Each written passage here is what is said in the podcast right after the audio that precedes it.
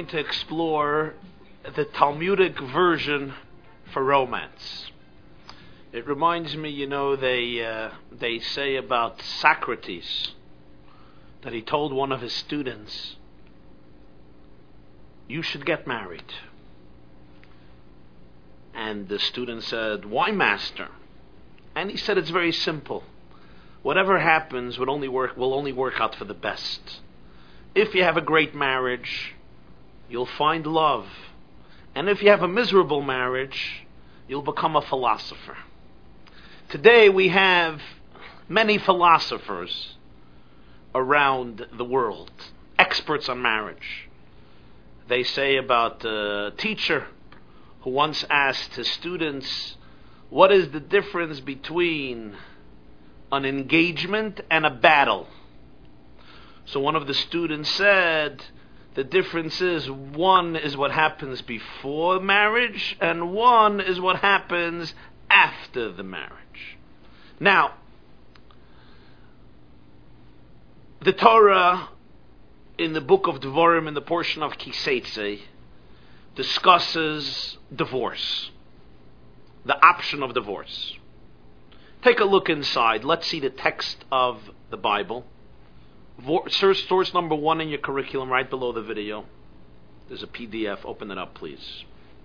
Torah says like this. This is the beginning of the 24th chapter of Deuteronomy of Dvarim. Ish isha uvala. If a man takes a wife, a man marries a wife, and they live together. They're intimate with each other. Loisim tzachein. Ki matza ba'er davar. And it shall be, if she does not find grace in his eyes, if he does not find her graceful in his eyes. Because he found something in her which was immoral, which was promiscuous. Because of La Sefer Krisis, he can write for her a writ, a book of divorce, and give it to her in her hand and send her from her home, and she can leave his home, and go and get married to another man. Here in these verses we have the biblical basis for the concept which we call today a get, a bill of divorce, to absolve a marriage between a husband and a wife. There's an entire tractate in Talmud which is called Tractate Gittin, the Tractate of Divorce. 90 pages, which discusses in detail all of the complex and nuanced laws of how uh, the procedure of divorce takes place, how the document of divorce is prepared, how it's presented, which is, of course, extremely critical in Jewish law because it is this document which severs the relationship, it allows the marriage to cease, and hence frees the wife to remarry someone else and the husband as well to marry another woman. What are the grounds for divorce? You may be surprised to know, but there's a Mishnah, the last Mishnah of Tractate Gittin, which discusses this and quotes an argument between three schools the school of Shammai, the school of Hillel, and the opinion of Rabbi Akiva. Please open up source number two in your curriculum. Zok de Mishnah in Gittin, Sadik Amar Aleph Gittin 98, the last Mishnah in Gittin. Bei Shammai Yoimrim, the school of Shammai says, Lo yigarish adam es ishta elim kein motza elim kein motza bo ervas dover.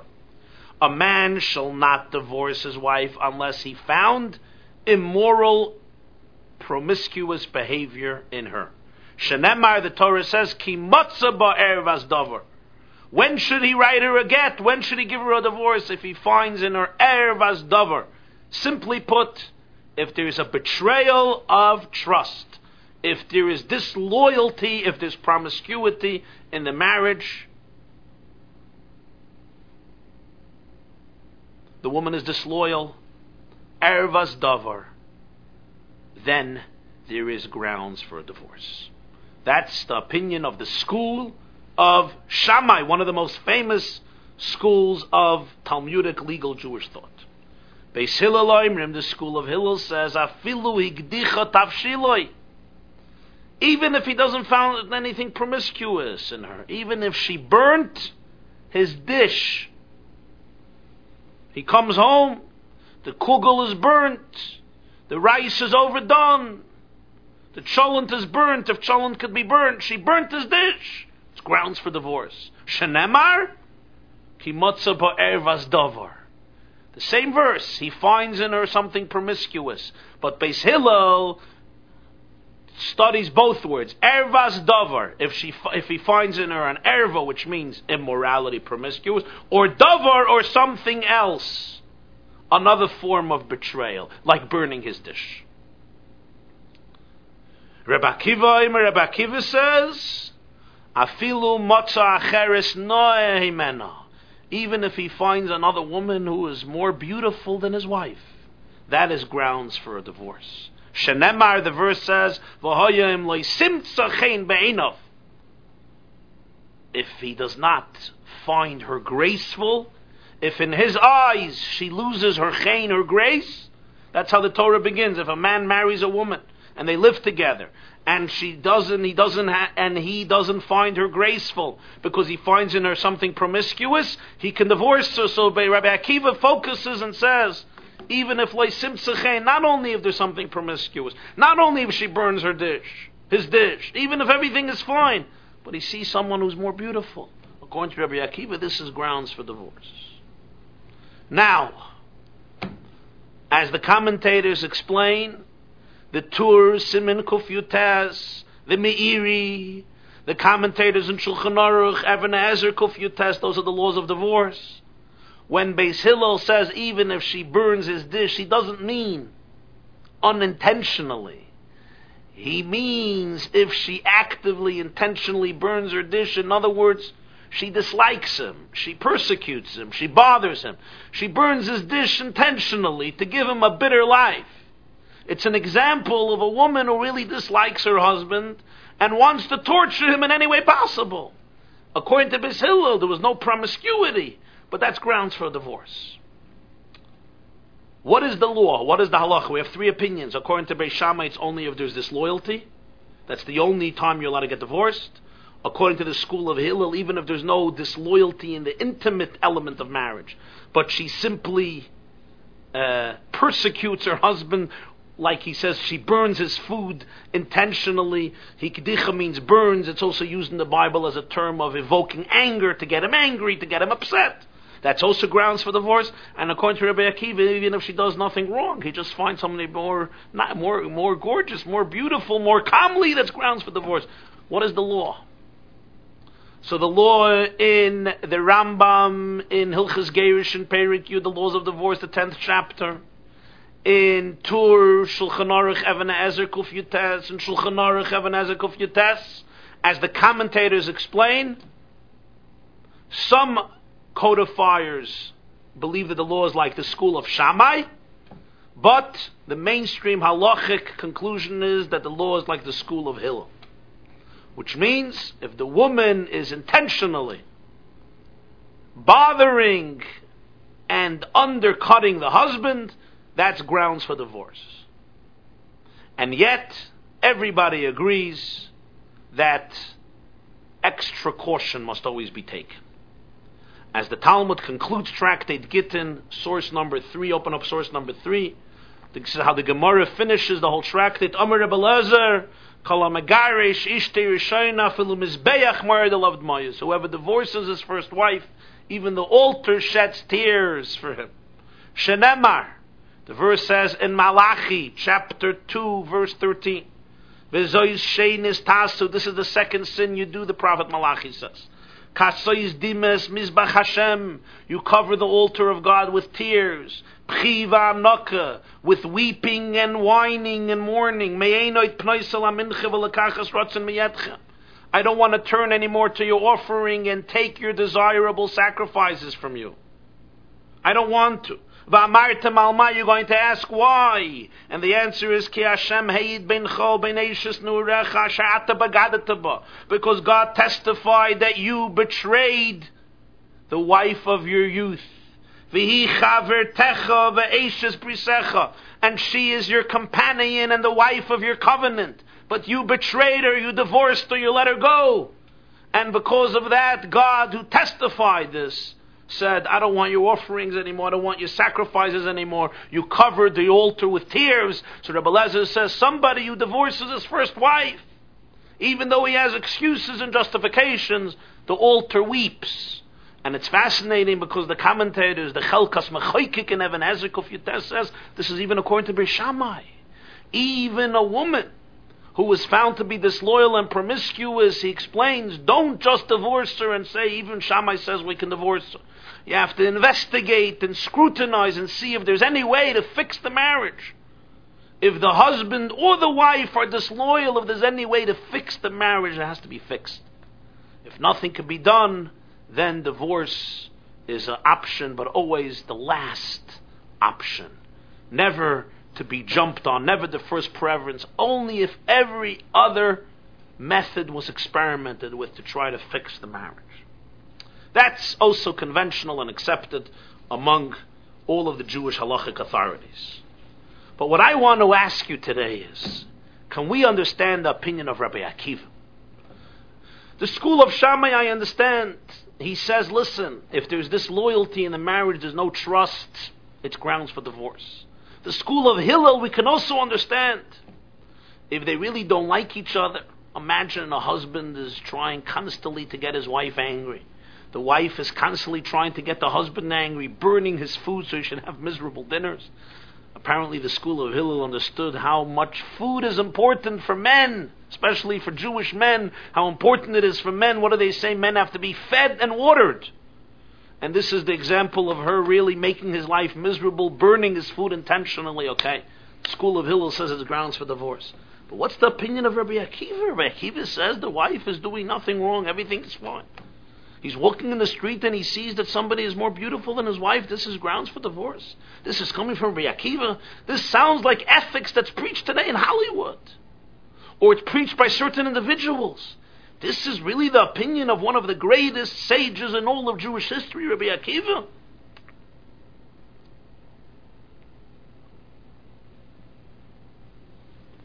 What is the meaning of this?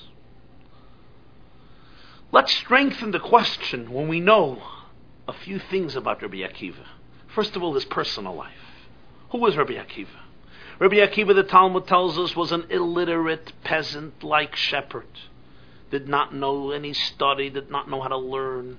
He was a shepherd, shepherding the flock of a very wealthy Jew named Kalba Savua. Kalba Savua had a daughter whose name was Rachel. Her name was Rachel.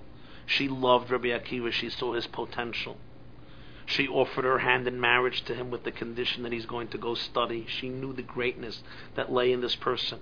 She was excommunicated by her father because she took him as a husband. The father was one of the wealthiest Jews of the time swore that he would not give a penny to his daughter or to his son-in-law because of the embarrassment she caused the family marrying such a simple peasant, a shepherd. And yet Rachel excommunicated herself. She separated herself from her family. She had to endure. Her father who was a very powerful and rich person. Her father's ire just to remain just to remain with Rabbi Akiva. And they were poverty stricken. The Talmud says they had nothing. They were so poor, and she did this for her husband. She loved him dearly, and then she sent him to learn. Twelve years she allowed him to be away in yeshiva. When he came home, she allowed him to go away for another 12 years, and she finally came back with 24,000 students and became the greatest sage in Jewish history. And when he came back with his 24,000 students and she came out to greet him, what did Rabbi Akiva tell all of his thousands of students? Shali v'shelachem shalahu. What is mine and what is yours all belongs to her. Rabbi Akiva knew about what loyalty is, what a loyal wife is. From all the sages, he's the one who says in the Mishnah, your wife is loyal, your wife is trustworthy, your wife is a good person, your wife never burnt your dishes. You found somebody more beautiful. That's grounds for divorce.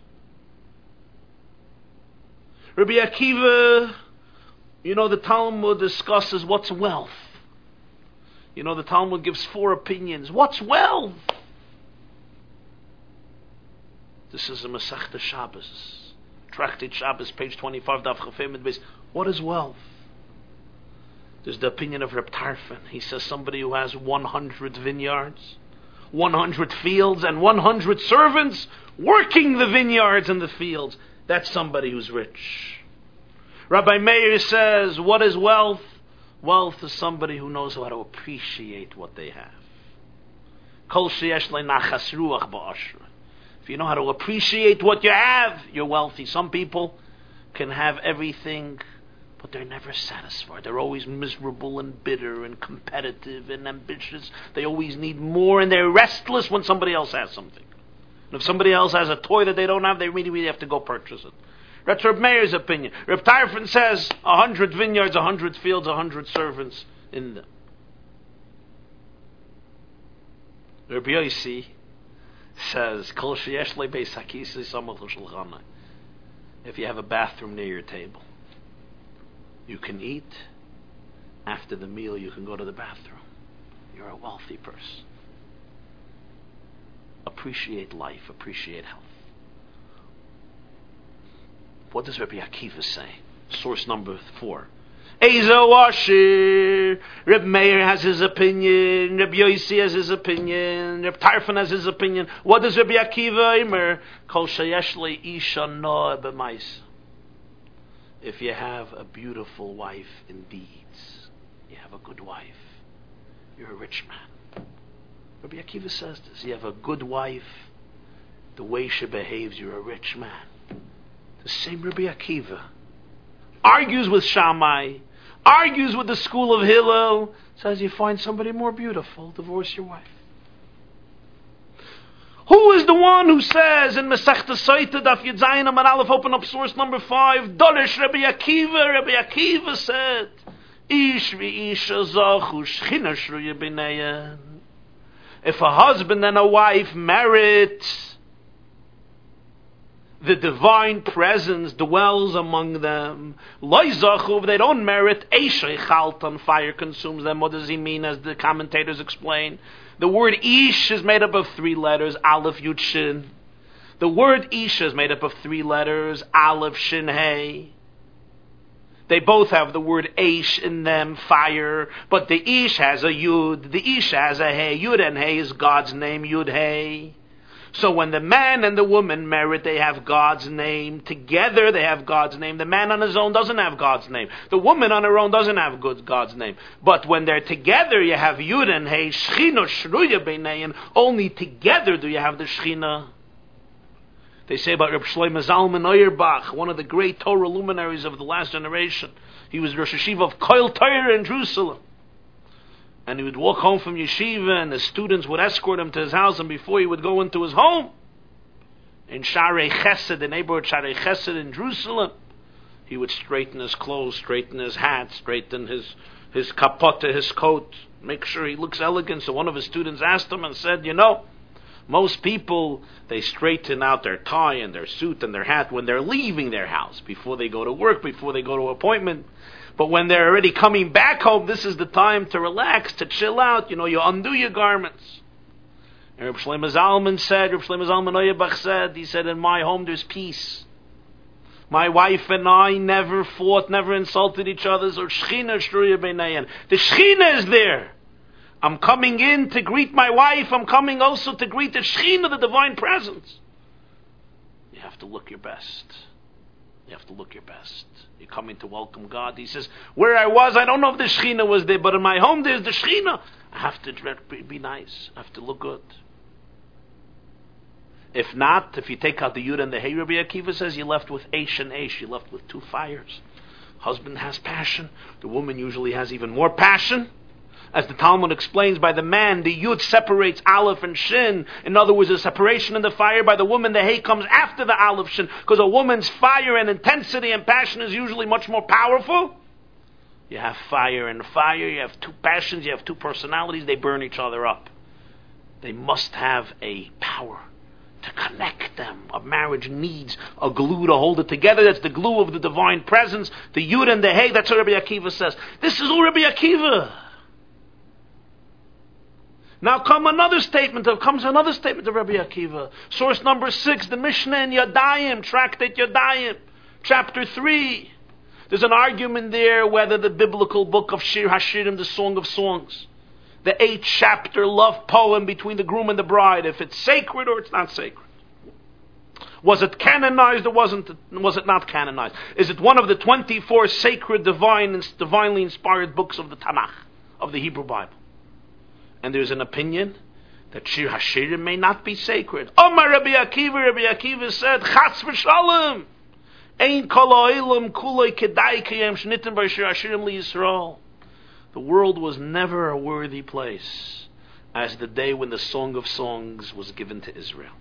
Shekol aksuvim kaidish, v'shir hashirim kaidish kadashim. All the writings, all the scriptures are sacred. But the Song of Songs is kaidish kadashim. It's not just holy, it's the holiest of the holy. Now open up the Song of Songs, what is it?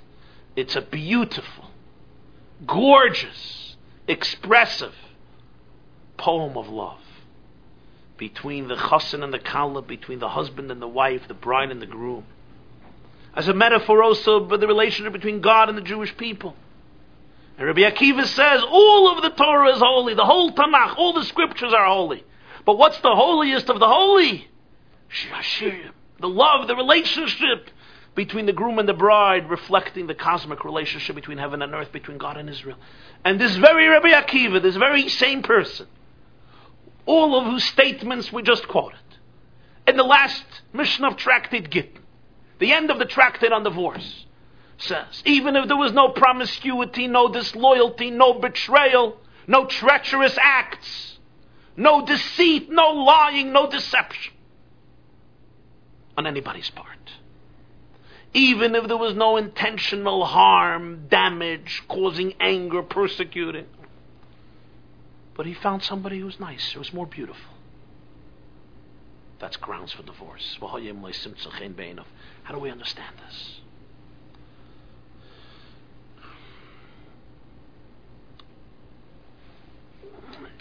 Here we have an example how when we study Torah superficially, we often miss the point. But when we come to appreciate the ideas on a deeper level, suddenly a new world opens up. And what I want to explain to you tonight is that if we really scratch beneath the surface of this Mishnah and we excavate the true depth of what's being conveyed, we will begin to appreciate the types of relationships that our greatest sages and rabbis and Talmudic scholars had. Today, when there's so much discussion about love and romance and relationships, websites and seminars, complete sections in bookstores with books, retreats and Shabbatons and lectures, and MP3s and videos and series and volumes and so on and so forth. As I said, we have so many philosophers today. It seems that our version of romance, even in its most romantic sense, is impoverished compared to the sensitivity, to the depth of love, to the passion, to the commitment that our great luminaries, our great sages had. And yes, this Mishnah expresses it. And you want to know why. It's exactly the opposite. You want to know why and you want to know how. Let's explain. Now, I just want to say this is an intense topic. It's a long topic. There are different perspectives. Tonight I'm sharing with you one perspective of many. There are two layers of divorce. There is the legalistic, concrete reality of divorce. But then there is the internal reality of divorce. The two are very different the legal, concrete component of divorces, when the husband writes the get, as we call it, the Sefer Krisis, follows the entire procedure, The woman follows the entire procedure according to Jewish law. The husband gives her the document of divorce, and from that moment, the marriage has been absolved, and legally and technically, they are not considered a husband and wife anymore. They're not bound in marriage any longer, and that means the husband may remarry and the wife may remarry, according to all the conditions of Jewish law beyond the scope of the present lecture and discussion. But there's another element of divorce. Not the one that is manifested concretely, and physically in the document of divorce there is the internal divorce between the husband and the wife. There is that state of divorce when internally they're disconnected. Legally, they may be still living in the same home. Legally, they may still be married. But emotionally, or intellectually, psychologically, spiritually, they may be in the same home, but they're divorced. The legal physical divorce is simply a manifestation. It's a conspicuous expression of an internal divorce. The divorce doesn't begin when he gives her the piece of paper. The divorce begins in their hearts. The divorce begins in their minds. The divorce begins in their psyches. The divorce begins in the bedroom. The divorce begins in the atmosphere, in the attitude, in the perspective. And then it's expressed in the physical act of divorce. When the Torah speaks of divorce, as always in Judaism, there is the soul of divorce and there's the body of divorce. The Torah is not only addressing the legal, concrete mechanism of divorce, the Torah is also addressing the emotional mechanism of divorce. What is a divorce on an internal level? What does it mean, heaven forbid, that a husband and wife are separated? Not just physically, geographically, legally.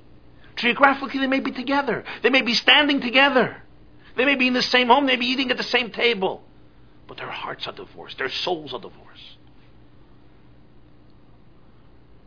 What does it mean? It's extremely important to understand because, from a Torah perspective, the legal divorce is the second step. It's a manifestation of the internal divorce. So, when we can define what's the internal divorce, when there is an internal divorce, the Torah says now you should document it and do it legally because there's no point of being married when you're divorced. But divorce doesn't begin after marriage, it begins during marriage. And when it begins during marriage, the Torah says, finalize it in a concrete way. That's the question in the Mishnah. It's not just a question technically when to go to court and make a divorce. The question is, what is the inner state of consciousness? That you can say is a state of internal divorce. Here there are three opinions. The school of Shammai says, as long as there's no promiscuity, as long as there's no disloyalty in this marriage, as long as the woman and the husband are loyal to their relationship with each other, there are certain red lines that are not crossed. Even though the situation in the home may be far from ideal and perfect and beautiful and loving, but they're married. They're married. They are a married couple with the sanctity and the holiness and the sacredness of the institution we call marriage. And therefore, there's no divorce even internally. Beis Hillel, the school of Hillel, takes it far further. The school of Hillel says no. No. Even if there's a situation that you're eating your wife's food. And what you're tasting is burnt food. If you find somebody else's food to be more delicious than your wife's food, according to Hillel, it means that there's a problem with the marriage. According to the school of Hillel, it means that there's something lacking and unwholesome in the relationship if the food that your wife is cooking for you in your eyes is burnt, is horrible, is despicable, is unedible, and the food in the restaurant, or at the bar mitzvah, or at the wedding, or at your neighbor's home is more delicious, according to Hillel, there's a challenge in this marriage. You say everything is good in the house, but this was the school of Hillel's conception of a relationship. If you can really feel that somebody else's food is better than your wife's food, then it means there's something missing. There's something missing in the relationship. There's something missing in your contact with each other. If a person can be repulsed by his wife's food, then the Torah's version of what intimacy, of what a relationship is, is missing. According to the school of Hillel, if you love somebody and you dedicated your life to somebody and you know that this person prepared food for you, then who cares what it tastes like? Or actually, it tastes delicious. It's the best food in the world. You made the food for me. It's the most delicious food in the world. Why? Because it's mine. It's my wife. It's my partner. It's my soulmate. That's what Hillel was saying. Comes Rabbi Akiva, and Rabbi Akiva, who loved and cherished his wife in the most extraordinary way, says, No, you still don't get it. If you can see somebody in the world, anybody, as more beautiful than your wife, according to Rabbi Akiva, there is an internal divorce. The marriage is internally lacking, there's something missing.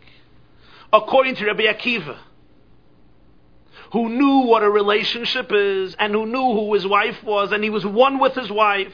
And I'm going to refer the students who remember to the discussion we had in the week of Vayetze why Rabbi Akiva didn't bother to come into the house after returning from yeshiva 12 years after he went to learn and he went right back because of his oneness with his wife and this was his desire. Rabbi Akiva who had such a type of relationship. Rabbi Akiva says, what's a marriage? What does it mean that you're not divorced internally? You can see somebody as more beautiful. And if you can see another woman and she is more beautiful than your wife, Rabbi Akiva says it's grounds for divorce. Meaning, internally there's a problem. The physical divorce is simply a symptom of the inner divorce, of the spiritual divorce, of the fact that you're already not one. His standard of marriage is such a standard that he says if you're really one with her, it's not just she's the best cook in the world. That the school of Hillel says. It's that she's the epitome of beauty.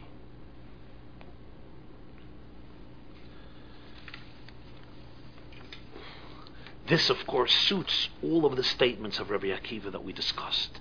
It, of course, so suits his great statement in the Mishnah that the holiest book of scriptures is Shir Hashirim, the Song of Songs, which is the Holy of Holies. The book that captures more than anything else the love of the groom and the bride as a metaphor between the love of God and Israel. Because in Rabbi Akiva, it's that love which represents Kodesh Kadoshim, it's the Holy of Holies. He saw that love as very profound, very holy, a metaphor for the divine love. And his standard of that love, therefore, was beyond the school of Hillel, beyond the school of Shammai.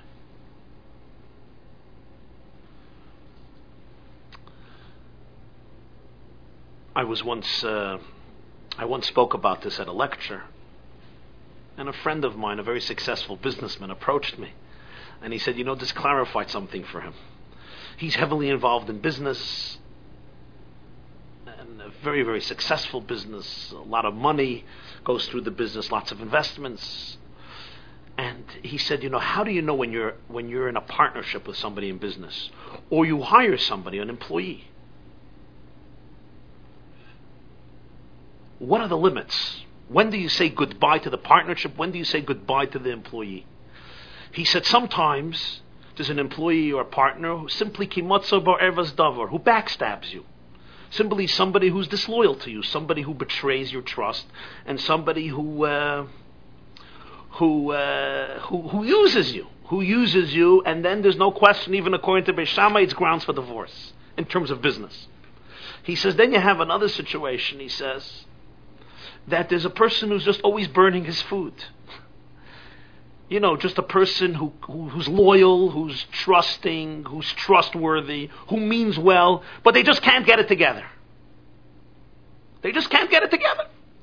Their food is always burning.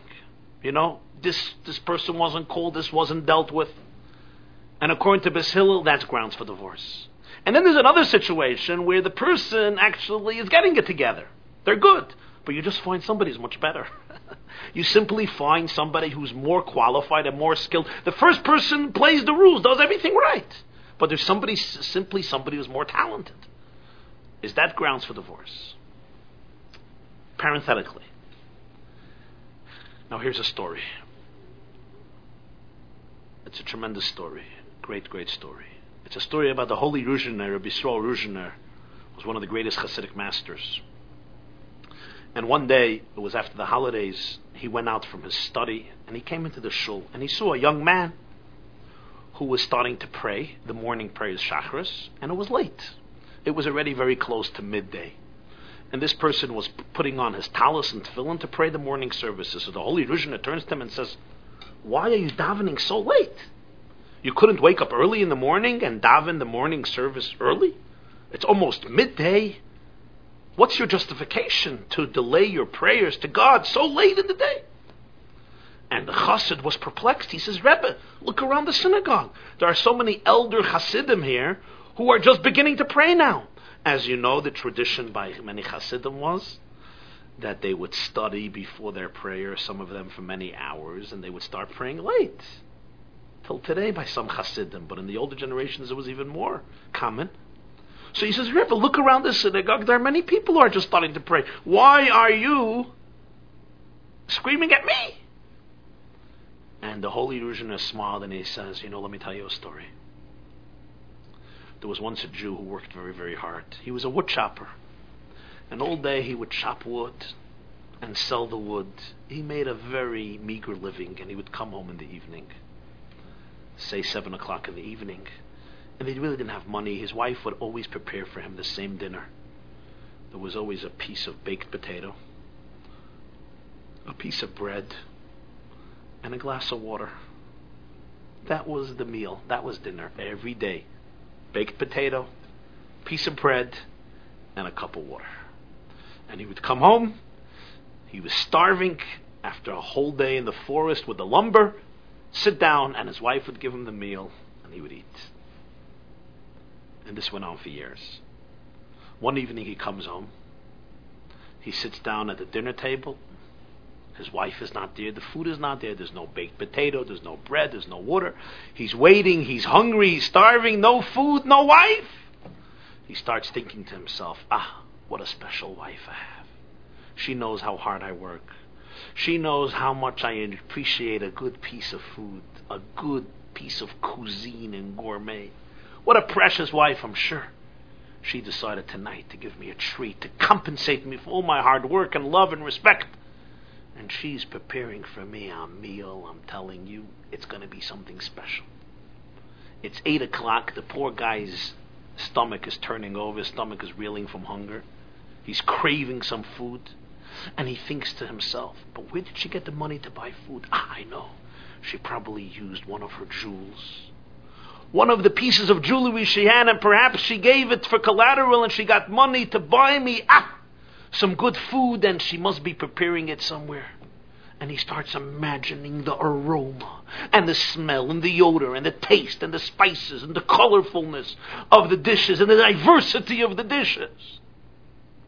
And he's looking forward to this great meal. He was a simple Jew, simple person, looking forward, or even if not a civil person, people like food. He was looking forward to this feast, to this dinner. Another hour passes and another hour passes. It's already close to 11 o'clock at night and the food is not here. And at this point, he says, it must be a feast. That's like the feast of Suda Shloim. It's like the feast of Solomon. It's so beyond my imagination that I can't even imagine what she's serving me. How special she is. How great she is. And for that, it's worth waiting. 11 o'clock, the, stri- the clock strikes 11. His wife comes running in. She says, Oh, I'm sorry, I got stuck somewhere. I know you're probably hungry. And she gives him a plate of potato, baked piece of potato, a piece of bread, and a cup of water. He looks at her and he says, My tired Efroy, my dear wife, for this I didn't have to wait so many hours. This dish I could have had immediately when I came home. If you would have given me a special gourmet dish, I could wait. But for this, there was no need to wait so many hours. Rabbi Yisrael Ruzhiner turns to this chassid and he says, You understand the story?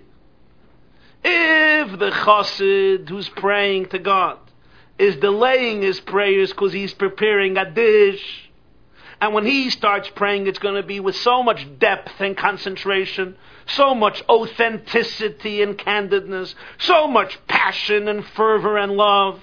God says, I'll wait. I'll wait for my breakfast. But with your prayer, he says, with your type of praise, I know how you pray. Your prayer you could do early in the morning. The type of breakfast you give to God. You could wake up right in the morning and give him his food. You don't have to delay it a few hours. Wow. The chassid hears what his Rebbe says. And since it was after the holidays, everybody was leaving home. They came to visit the Rebbe for the holiday. They were leaving home. A group of chassidim on the way home stopped in an inn, a krechma, as they would do. These were inns, you would stay, you would warm yourself up, you would eat something, you would sleep the night, and then you would continue on your journey the next day. And they're sitting in this inn, and there's an old man on top of the oven, as there used to be ovens that you could lie on top of the ovens to warm yourself up. The ovens were made, there was wood on the bottom with a fire, and then there were ovens, and on top of it there was room for people to lay and sit and warm their bones from a cold winter. And there was an old man on the, uh, on the oven warming his bones and he turns to the Hasidim who are sitting in the inn. They're eating some food, they're schmoozing, they're farbringing, they're socializing, and he turns to them and he says, Hasidim, where are you coming from? And they say, we're coming from the holy Rebbe Yisrael Ruzhiner, the great Hasidic master, the Hilike Ruzhiner. He says, tell me an insight that you heard from your Rebbe during the holiday. And they thought to themselves, what better insight do they have than what they heard this morning from the Rebbe in Shul? And they said, sure and they shared with him the whole story about the young chassid who came to daven late before midday, and the Rebbe came and chastised him. And when he compared himself to older chassidim, the Rebbe said, "Don't compare yourself to them. They're serving a delicious gourmet breakfast to God. You're serving an impoverished breakfast to God. You can do it early in the morning, because if you pray later, God says, "For this I didn't have to wait." The old man on the oven listens attentively and then he turns to them and he says, And I say that your Rebbe is wrong. I say that your master made a mistake. You know, Hasidim don't like hearing such words. so they want to jump immediately and holler at him, How dare you? He says, Wait, I'll explain to you why.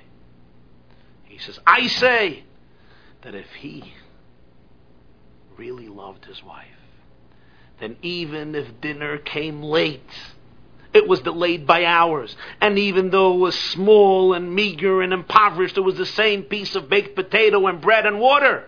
But if he really loved his wife and he knows that his wife made this dinner for him, even though it was small and late and meager and weak and feeble, he would have still cherished it and consumed it with passion because of his love and his relationship towards her.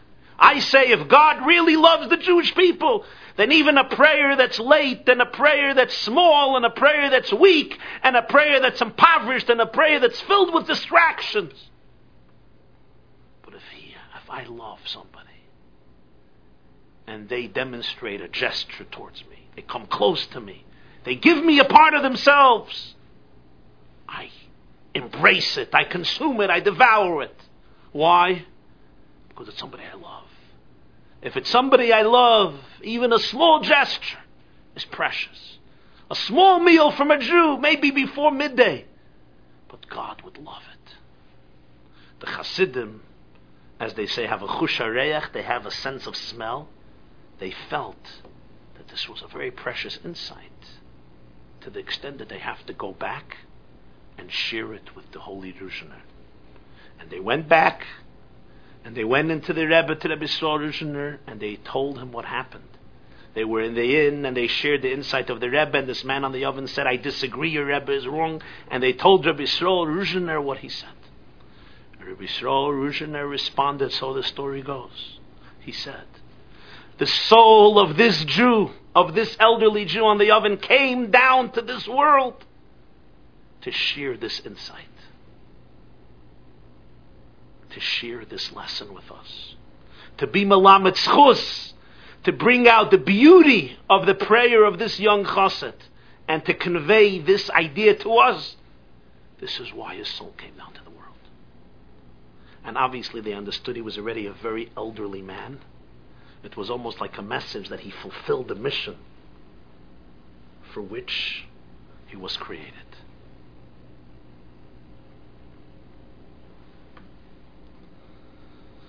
This then allows us to understand what the school of Hillel says and what Rabbi Akiva says. The Mishnah is not talking so much about divorce as much as it's talking about marriage. It's not telling us so much what divorce is, it's telling us what marriage is. And therefore, when there's no marriage, we can understand what's divorce. And it's not talking about the technical divorce, it's talking about what are the symptoms to know that there is an internal lack of wholesomeness. Today, in our society, if a couple gets along with each other, if there's no fighting in the house, if there's no hollering, there's no insulting, there's no screaming, there's no denigrating, never mind if there's respect and there's interest and there's some conversation, wow, it's a beautiful marriage. But we have to understand that for the Talmudic sages, marriage was mamish a gewalt. It was far greater far deeper, completely on a different level. In the words of Hillel, if it's food that was cooked by you, it's the most delicious food in the world. And you are the most beautiful human being in the world. Have a wonderful night. Thank you.